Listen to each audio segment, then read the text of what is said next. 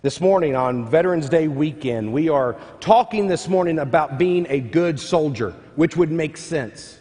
But we don't want to get lost in the, the comparison of talking about being a veteran of the United States military versus being a veteran in the army of our Lord and Savior Jesus Christ. You see, Paul is writing to his young protege Timothy in the book of Second Timothy. When we open up, we'll be in Second Timothy chapter 2, so you can go ahead and open there. But Paul is writing to Timothy, and he often, as he normally does, uses uh, illustrations and verbiage that the people who is his audience will relate to.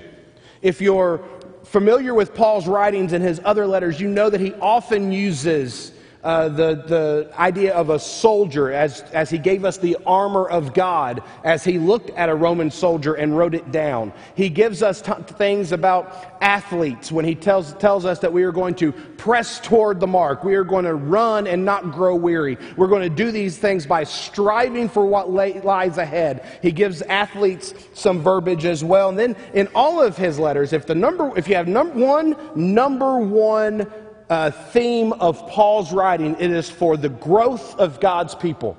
It is discipleship. If you read it throughout the, all of Paul's writings, you'll learn that he is all about discipling those who are reading his letters. Well, Timothy is one of those. Timothy is a young preacher boy that, that Paul has taken under his wing, and he's had the opportunity to disciple. And Timothy is serving as a pastor, and, and Paul is now writing to encourage him as he continues to move forward in what would God have him to do. So he begins in verse 1 of chapter 2. Paul writing to Timothy, he says, You then, my child, be strengthened by the grace that is in Christ Jesus. He says that a follower of God, right off the bat, has to recognize the fact that our strength comes from God's grace. Not only are we saved by grace through faith, not only does our justification happen because God chooses that we should be a, a, follower of His, not only does God call us through His Holy Spirit and give us the grace when we are undeserving of anything like that, He reminds uh, Timothy that he is strengthened in the day to day. He is strengthened daily through God's grace. Those days when you get up out of bed and you just don't know how you're going to move forward today. God's grace will give you strength. Those things going on in your life that seem ongoing. It's not just a moment in time that's a struggle. You have had weeks or months or years of the same struggle on and on and on. God's grace will move you forward. God's grace will give you strength. As a follower of Jesus Christ, our strength for the day to day living comes from the grace of God because though we don't have ways to figure out within ourselves given situation, God will show us his way. If you remember, we don't have it on the screen, but in Second Corinthians, uh, Paul is basically writing and complaining that he has asked God three times to remove a thorn that was in his flesh. Scholars don't know what that thorn was. We don't know for sure whether it was an ailment that was an illness of some sort. We do know that he, was, he had failing eyesight, so maybe it was that. I've, I've recently come into uh, understanding some believe that his, his thorn were his memories the fact that he had persecuted the church of Christ, the fact that he had stood witness for followers of Jesus Christ to be stoned and killed. Perhaps his thorn in the flesh was him praying that God remove those memories of where he played a part in the persecution of God's church, but God wouldn't do it. Jesus' answer to Paul is the same answer we have for you today. On those days when you just don't know how you can move forward one more step, Jesus says, My grace is sufficient for you. Because we can't get caught up in the right now. Right now is difficult. But we have to be kingdom minded, knowing that going beyond today, we are, as Paul has said in other places, moving forward to a goal that is in the everlasting. Today is temporal, one day will be eternal. and we will be able to move forward. God's grace is, is strengthening us. A follower of Jesus understands that they are strengthened only by God's grace. Everything else falls short. But look at verse 2. It says, And what you have heard from me in the presence of many witnesses, entrust to faithful men who will be able to teach others also. A follower of Jesus, also called a Christian, also called a disciple of Jesus Christ. And we've lost the full meaning of what it means when we say we are a disciple of Jesus Christ. The idea carries with it a, a pupil and a teacher relationship. One is to do the learning, one is to do the teaching. The one is the master teaching his, his student, and for the purpose of carrying on the master's work. We are not simply to, to learn knowledge about God so that when Jeopardy has a Bible category, we can run it and feel good about ourselves. We are supposed to learn this knowledge of God for the purpose of teaching others. In fact, it, our second point today is we need to be followers of Jesus who pay it forward. Pay what forward, Keenan? We are to keep others and their needs in the forefront of our minds. They are not to be secondary. Jesus' teaching throughout the Sermon on the Mount is all about what we do in our relationship with others. Are we treating their needs more important than our own? Are we paying forward that grace that we are strengthened with? Are we paying it forward to others who need a little grace themselves? Or are we holding them in judgment in ways that we never would want to be held ourselves? We pay it forward. But we also have to pay forward. If you read the verse again in verse 2, he says that you're going to uh, teach entrusted men, faithful men, the things that I have taught you. For what purpose? You see, Paul knows that his death is drawing close. He has invested in Timothy and, and others like Luke and others like, like Silas. He has put, spent time discipling them and teaching them for the purpose of when he is gone, they can continue his work as he continued the work of Jesus. It's all about finishing the work of the teacher. We are to do the same thing.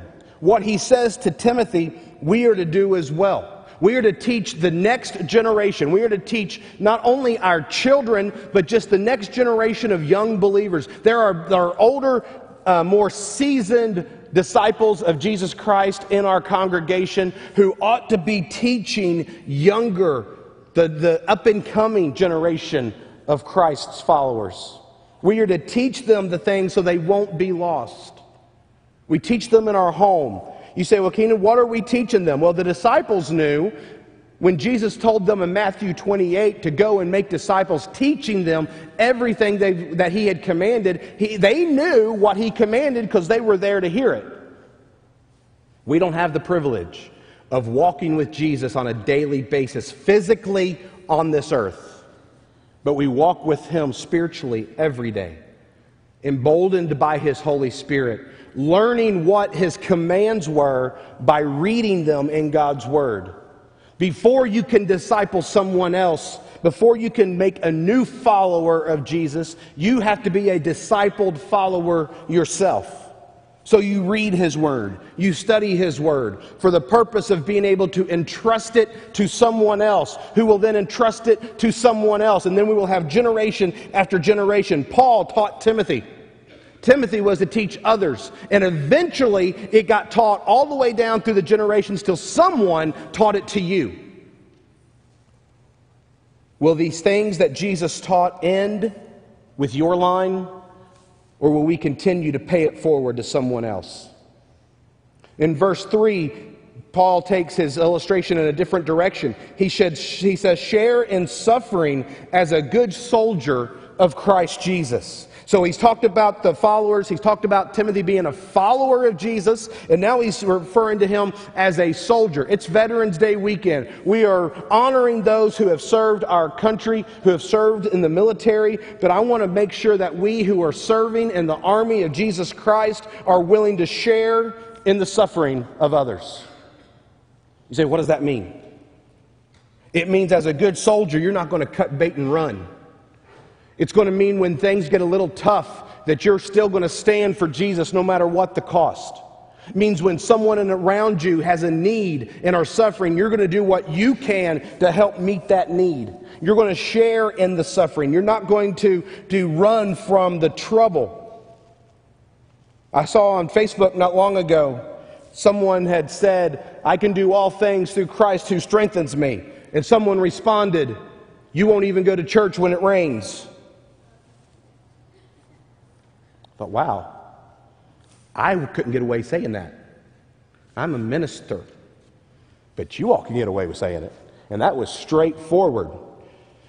One of my favorite movies of all time, the one, one of them that when um, I'm skipping through the channels, I find it's on, I'm going to stop and watch it, is Tom Cruise and A Few Good Men.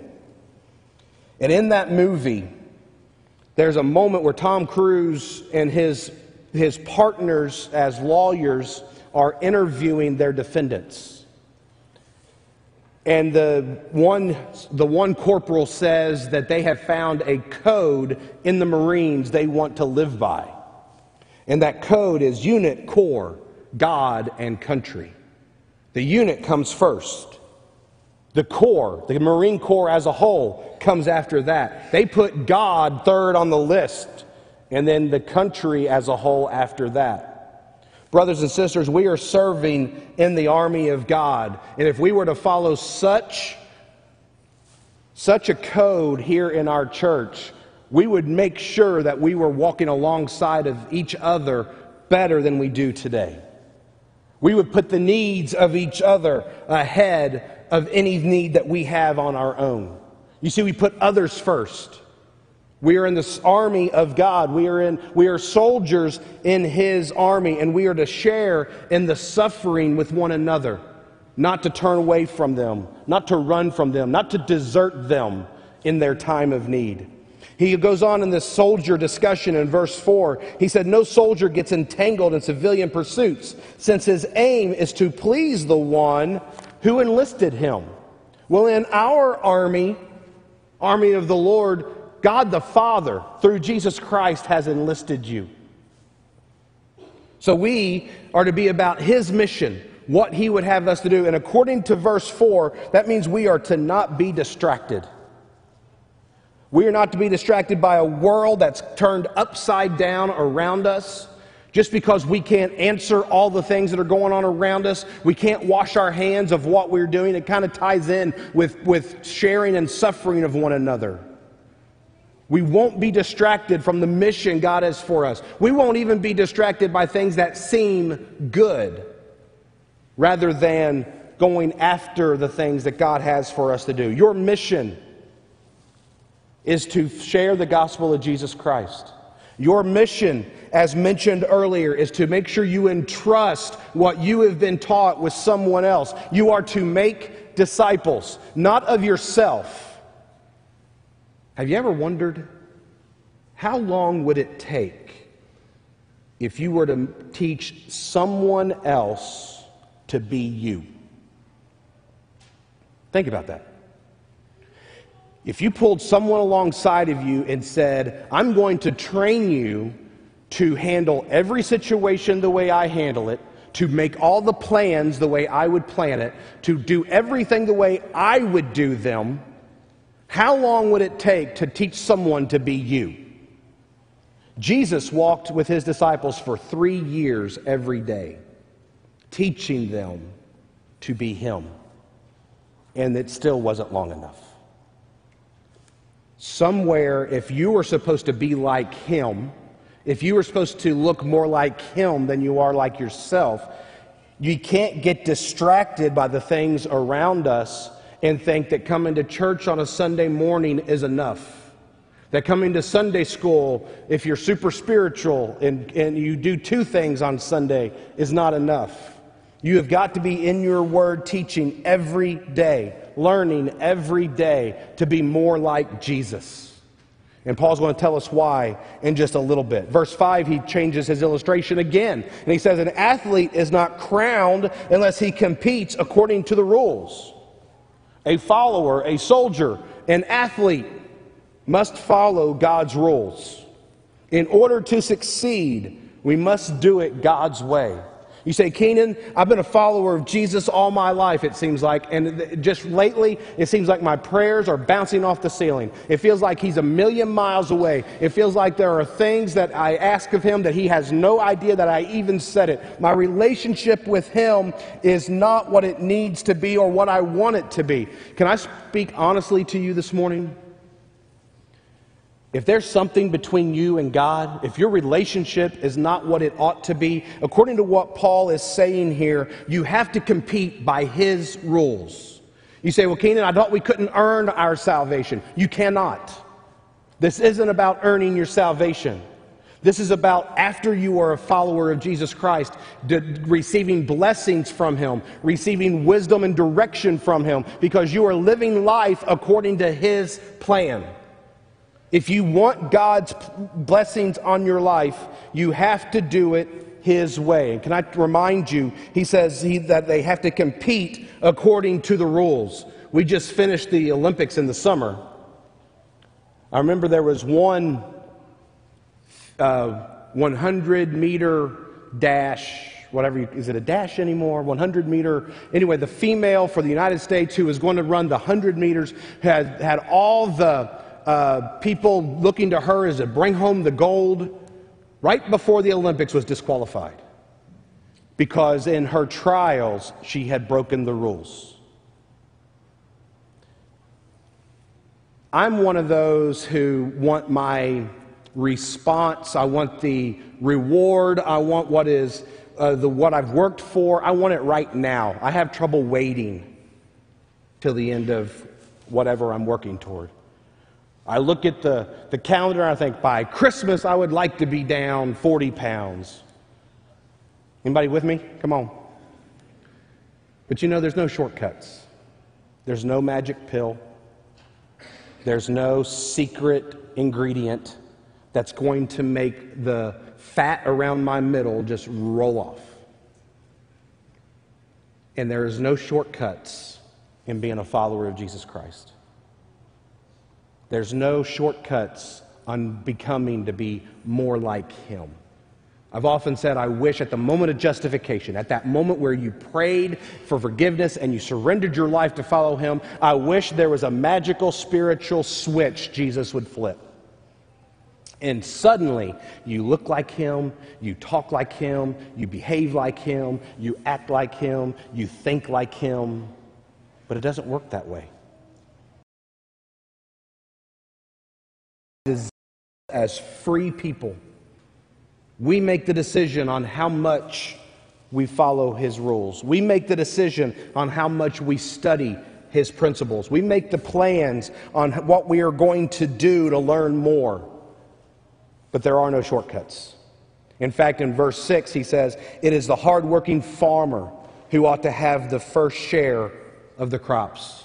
So he so far has used follower, soldier, athlete, and now farmer. People in this room.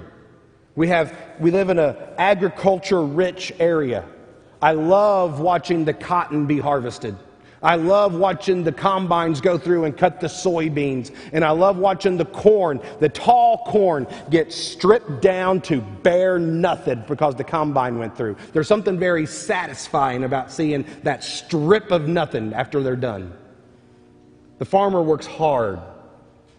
And it should only make sense that the farmer who's working so hard should receive the first share of the crops. The crops is the harvest. The crops is the reward at the end of all the hard work. We ha- but we have to keep in mind our reward is not at the end of the week. Our reward is not at the end of the month. Our reward is in eternity. And we must be kingdom minded to know that God has a plan. And if we keep working, just as a good harvest is found at the end of a hard farming, our blessings are assured even more. Because a farmer is not responsible for and cannot control the weather. He can't control what, the, what nature does to help his crop to grow. All he can do is to keep farming, keep farming, keep farming. He's going to lay the seed. He's going to plow the fields. He's going to fertilize it. He's going to water it. He's going to do all he can to help the harvest. As farmers in the fields of our Lord, we are to keep sharing. We are to keep learning. We are to keep trusting.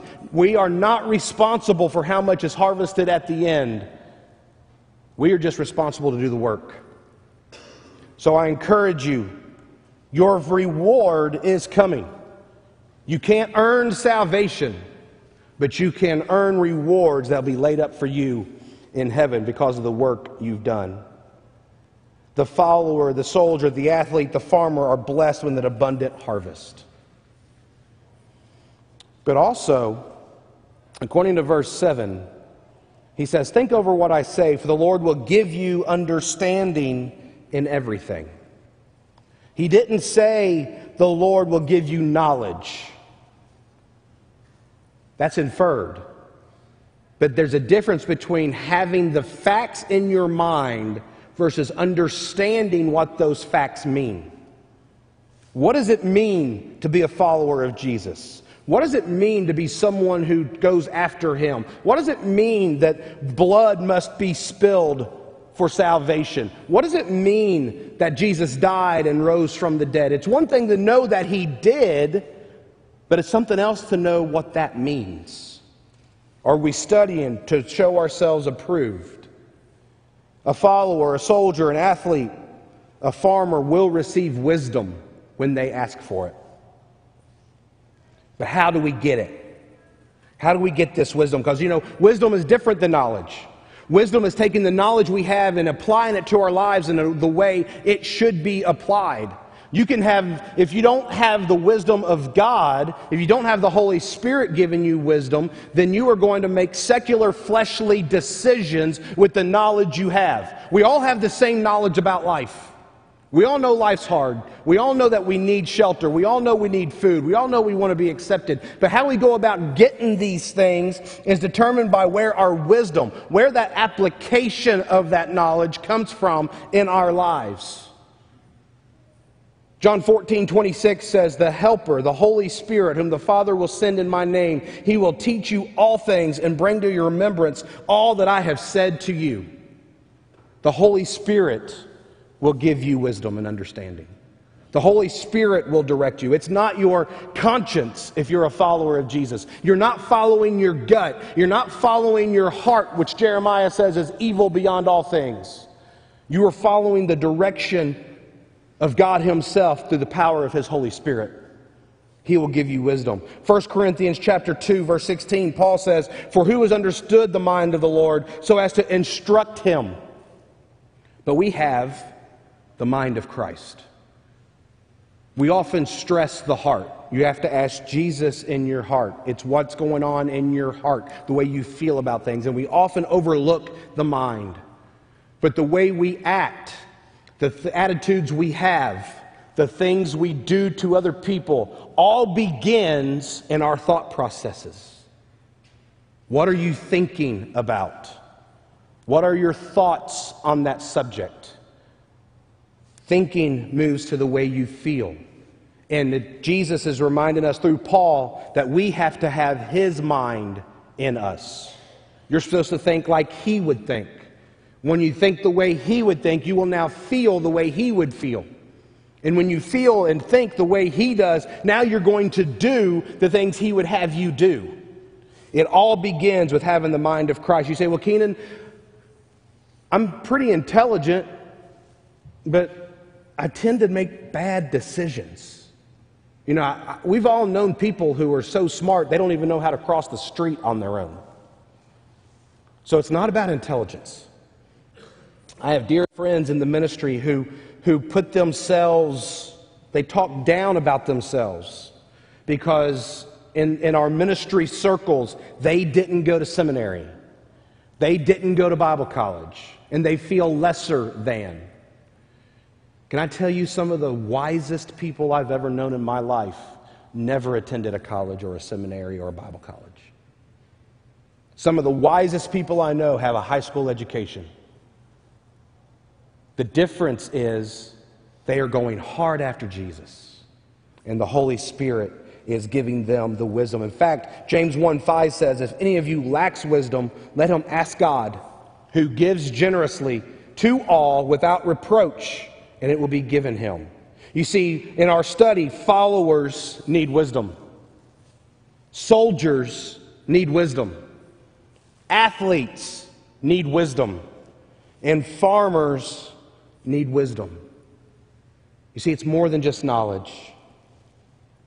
Applying that knowledge in a wise way to our lives is what separates the believer, the follower of Jesus, the soldier in the army of the Lord from the rest of the world.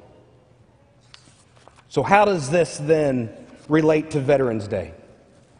How do we move from talking about what Paul has said to Timothy in 2 Timothy to an to a illustration of Veterans Day? We're going to start with a video.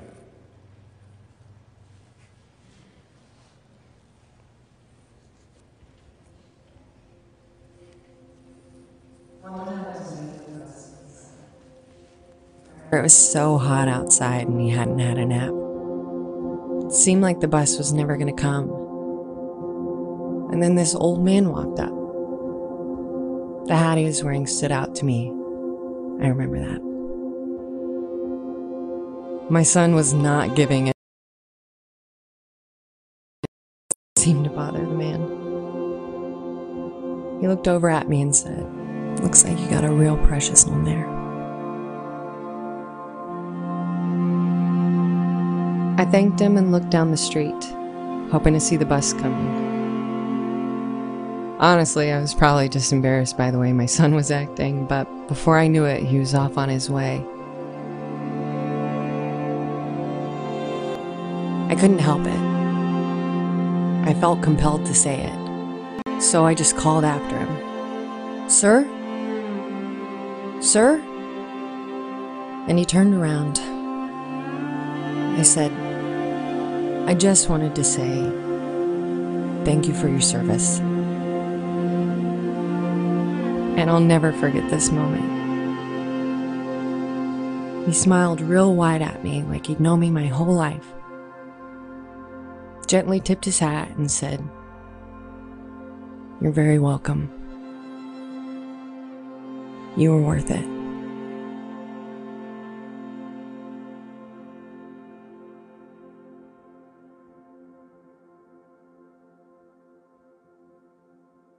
serve have a different perspective of others than many of us have. For whatever reason, whether it's the way they were raised or whether it was the benefits they had seen or the, the hardships they grew up through, they understood that someone had to go, that someone has to serve.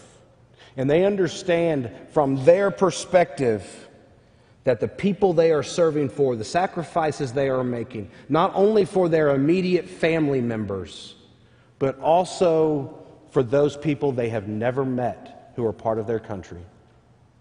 Their answer to you is when you ask, Why would you do that?